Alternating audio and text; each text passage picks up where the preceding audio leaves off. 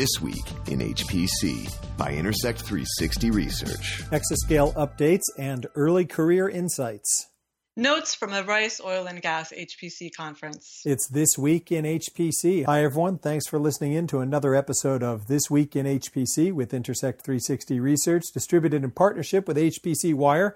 I'm Addison Snell, and that's Tiffany Trader. And Tiffany, this week in HPC, we were in Houston for the Rice Oil and Gas HPC conference, which has been an annual favorite of mine. And man, that conference keeps getting bigger. It really was. It was an excellent event, just so well run by Jan Odegaard from the Ken Kennedy Institute at Rice and his collaborators. They had the highest attendance ever this year. I think they they, they hit 580 attendees. Uh, and a really nice mix of attendees from across the industry and vendor community, and and some of the government lab community was there as well. I've even noticed now HPC experts from other commercial industries starting to attend this event just to get the crossover insights from oil and gas, which tends to be one of the most scalable uses commercially of high performance computing. Yeah, I noticed that same thing as well. You know, the, the oil and gas conference was was not just about oil and gas. There was a lot there for that I think anybody in the HPC community could appreciate and benefit from. And one of those crossover things that wound up being my favorite panel of the whole conference, Andrew Jones from NAG, the Numerical Algorithms Group, he moderated a panel that he uh, marketed as an early career panel where he took five different participants from different organizations who were all earlier in their career in HPC with the goal of saying rather than have the same oldies like us talk all the time. Let's get some of the fresher insights. But he moderated a panel on a lot of the same hard hitting topics we would have given people we've recognized for a long time in this industry. And I'll tell you what, it was great to hear a new set of insights. I thought they did really well. Yeah, it was it was definitely a highlight uh, for both of us, and we all we all also know Andrew as HPC Notes on Twitter, and he had these he invited these five early career panelists who were just fantastic, and I like the way that he went about it too. He had three people picked out in advance, and then left two slots open so that he could, could invite some folks uh, that he met at the show. So those those two they didn't even have the advance notice, and they they still killed it as well. And you know I want to give a little a little love to the to the presenters who stepped up and, and were on the panel. I'll just I'll just read off their names. We had Samantha Krebsbach from ExxonMobil was up there, João Barbosa from TACC, and uh, Bosun Du from BP. There was also Lu Wang from Halliburton, as well as Patrick Blanchard from Chevron. And he hit he hit them with really interesting questions like, "What have you seen from earlier in your careers that you think the company, you know, do, does your company have any old established habits that you think could be refreshed with new ways of doing things, or or what do you see as the big barriers to scale going forward?" It was great to hear the, the you know the the relative newcomers answer those questions with fresh perspectives.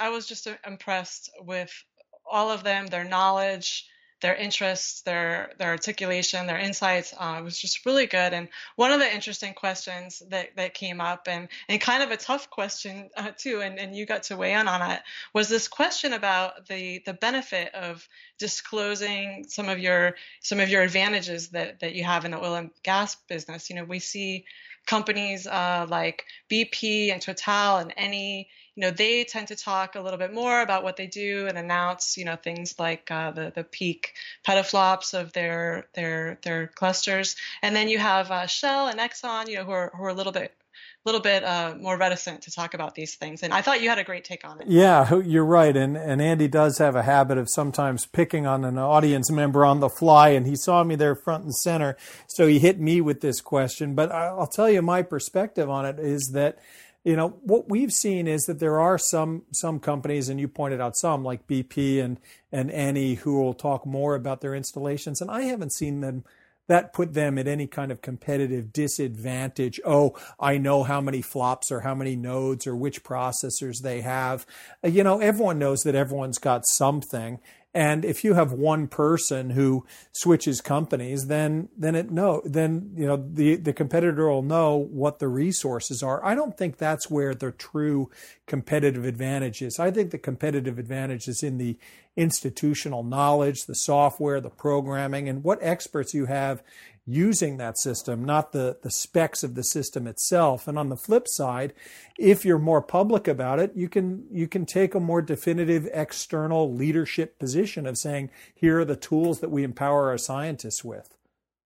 Yeah, great point. And, and a slight twist there, you know, the two companies that we just pointed out as being more more reticent to talk about their plans, Shell and Exxon, actually were there at the event talking right. more about what they're doing. So so there you go. And I got to jokingly ask if they would fill out a survey, and Exxon very quickly said no. So that's uh, the same answer we've gotten from Exxon for years. I do suspect they do have some high performance computing resources there, though.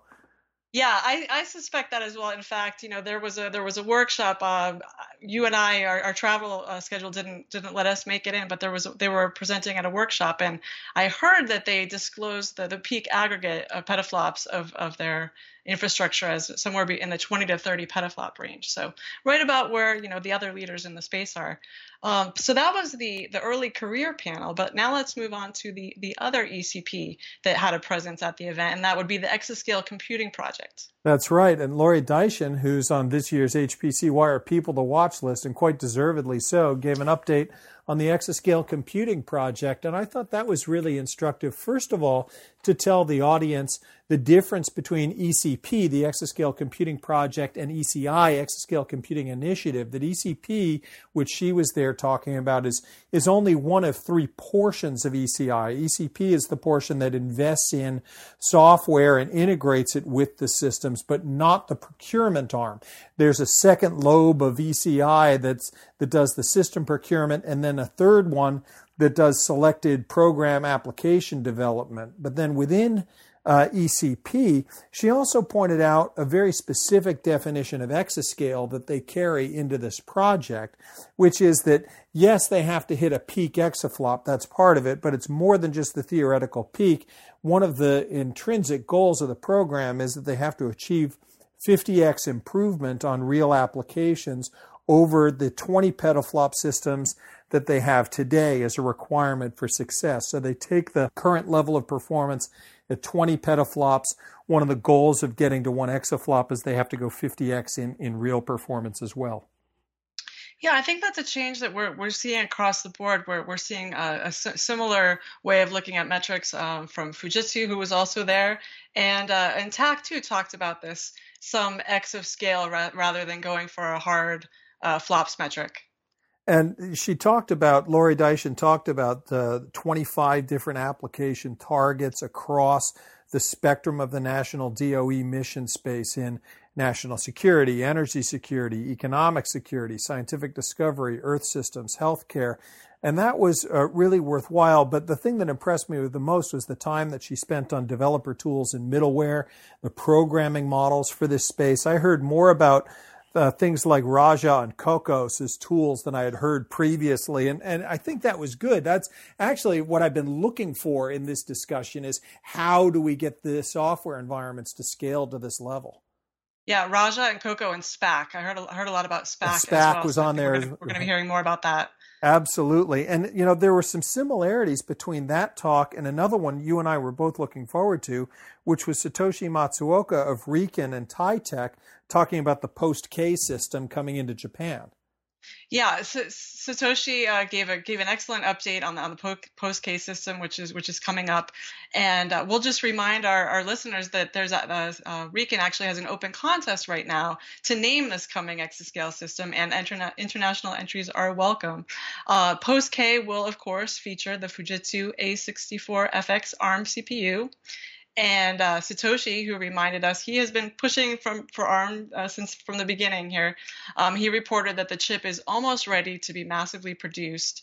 Um, and he told us some uh, some things about the specs as well. He did. He reminded us some of the specs of that uh, ARM64FX processor. It's 48 compute cores plus two or four assistant cores for the operating system. He said it, uh, oh, and it has the SVE 512-bit vector extensions. HBM2 on processor memory at a terabyte a second and 40 gigabytes a second of TOFU D interconnect plus onboard PCIe 3. He said that the processor has near Xeon class integer performance, which is not to say it's exactly at par, but close to Xeon or Xeon class for integer. Presumably, it's a little behind that on floating point. But then he also gave some benchmarks that were interesting, particularly with respect to memory bandwidth. Yeah, that's right. And, and he also listed uh, peak teraflops as be- being between 2.74 and a, just a tiny bit over three, double precision. Peak memory bandwidth at 1024 gigabytes per second. A LINPACK efficiency, 87.7%, and offering greater than 15 gigaflops per watt. Um, and then the Stream Triad benchmark, I think, is one of the things he said he was he was most pleased with. 840 gigabytes per second on the Stream Triad.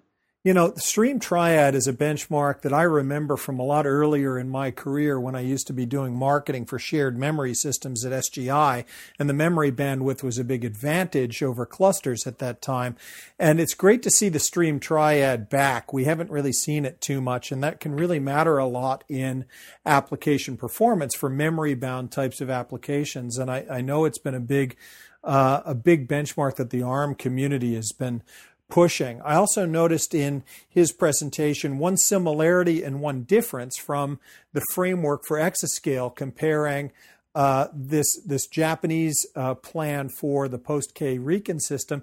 First of all, he didn't use the word exascale in this talk so much. He did say that the goal was a 100x application speedup from the current 10 petaflop K, which starts reading like exaflop, but he didn't say anything about peak exaflop. I haven't heard anything in, re- in, in within the last year that that's that guaranteed that the post K system would in fact be a peak exaflop system. It sounds more and more like there's a bit of a hedge on that. Might come down to budget and availability. Yeah, that's a really interesting observation. And I've kind of seen things go back and forth on this, where they were shying away from exascale. And then at SC, they really stepped up it, definitively um, saying exascale. And now, now maybe there's a slight backing away again. So we'll just have to wait and see. But I don't think we're going to have to wait that long because if I recall correctly, he said the installation will be starting fourth quarter of this year rolling into early 2020. That's right. So one thing he did get into a little bit was timeline, and, and it is a, a quick timeline now. This uh, could be in before some of the American systems that we're looking at under ECP, with, as you said, installation beginning fourth quarter of this year and then into 2020, and then going into production operation late 2020 into 2021. That would put it ahead of the Argonne 2021 system coming out of ECP. One other final note on Satoshi's talk: he certainly gets the Road Warrior Award for this uh, for this conference, not only for having come from Tokyo, but due to some late schedule changes on his part. He arrived in the morning on Tuesday and then left back for Tokyo later Tuesday evening. Also, having been traveling on his birthday overnight. So really kudos to Satoshi for showing up and pulling off that presentation. That was impressive. That's absolutely the case. And I want to make a segue into the K computer, which has also been working really hard. It's still running after seven years. This is the, the computer that the post K will, of course, replace. Still running after seven years, still in the top 20 of the top 500. However, we've we've found out that that system will be decommissioned in, in mid August to enable preparation uh, for the, the success successor. Yeah, and as great as K has been, you know, that's an interesting point. It gets decommissioned in August, which means we now go into a months or even year long period without that major national supercomputer in Japan and before its replacement arrives. If Satoshi hadn't run to the air, hadn't had to run to the airport, that's the question I would have asked him. Well, I tell you what, you can respond to. These are all our, of our favorite Twitter people. Uh, we, so you can always send them a direct message or, or, or, tweet at them and see if you get a response. Now, ultimately, this is an oil and gas HPC conference, and I don't want to slight everything that we heard about oil and gas specifically. I always feel like I learn tons when I go to these conferences, and we certainly saw the application of HPC and tools in AI for things like uh, the interpretation of salt domes and doing better migration uh, algorithms. But uh, you also got a whiff of a new system that's going in from uh, down under geophysical. That's right. I, I got the chance to speak with Down Under Geosolutions CTO Phil Schwan, who was also a presenter at the event. And uh, it's an interesting story. You know, DUG interestingly has uh, bought out all of Intel's remaining Phi Knights Landing inventory. That's 38,000 wafers. And, and once these are, are made into chips, they're going to be installed in this 250 single precision petaflops DUG McCloud data center. It's also called the Skybox data center. It's in the Houston area. And pending yields on those wafers, they will have somewhere in the neighborhood of 30 to 40,000 Phi Knights Landing nodes, also bringing in a smaller uh, cluster that they also have in there and, and, and blending, blending those together. Uh, so Schwan is obviously a, a huge fan of, of the KNL. Yeah, that's a big final win for KNL. We have to emphasize that it is a final win. That line's not being continued, although a lot of it's been rolled into the ongoing Xeon, Xeon Platinum at the high end. But uh, but the Xeon Phi uh, getting sunsetted there, and uh, DUG is going to have the big final installation. Yeah, they, they also noted that they're they're pretty sure that they are Intel's largest customer of the Xeon Phi, the Knights both the Knights Corner coprocessor and the Knights Landing chip as well, um, and everything that they've installed starting about five to six years ago is is still running. Um, I had an interesting conversation with Phil about Intel and the Phi and how when they did the rollout that they and this is something we've talked about that they're that they set expectations too high with Phi, saying that it would be as easy to use as a as a Xeon, and I, I think we've we've all heard that that uh, criticism. Um, uh, and it's it's of course it's not you know there's still there's still work to be done if you want to benefit from those 60 to 70 cores it's um, never going to be just uh, as easy to use um, as the mainstream Xeon.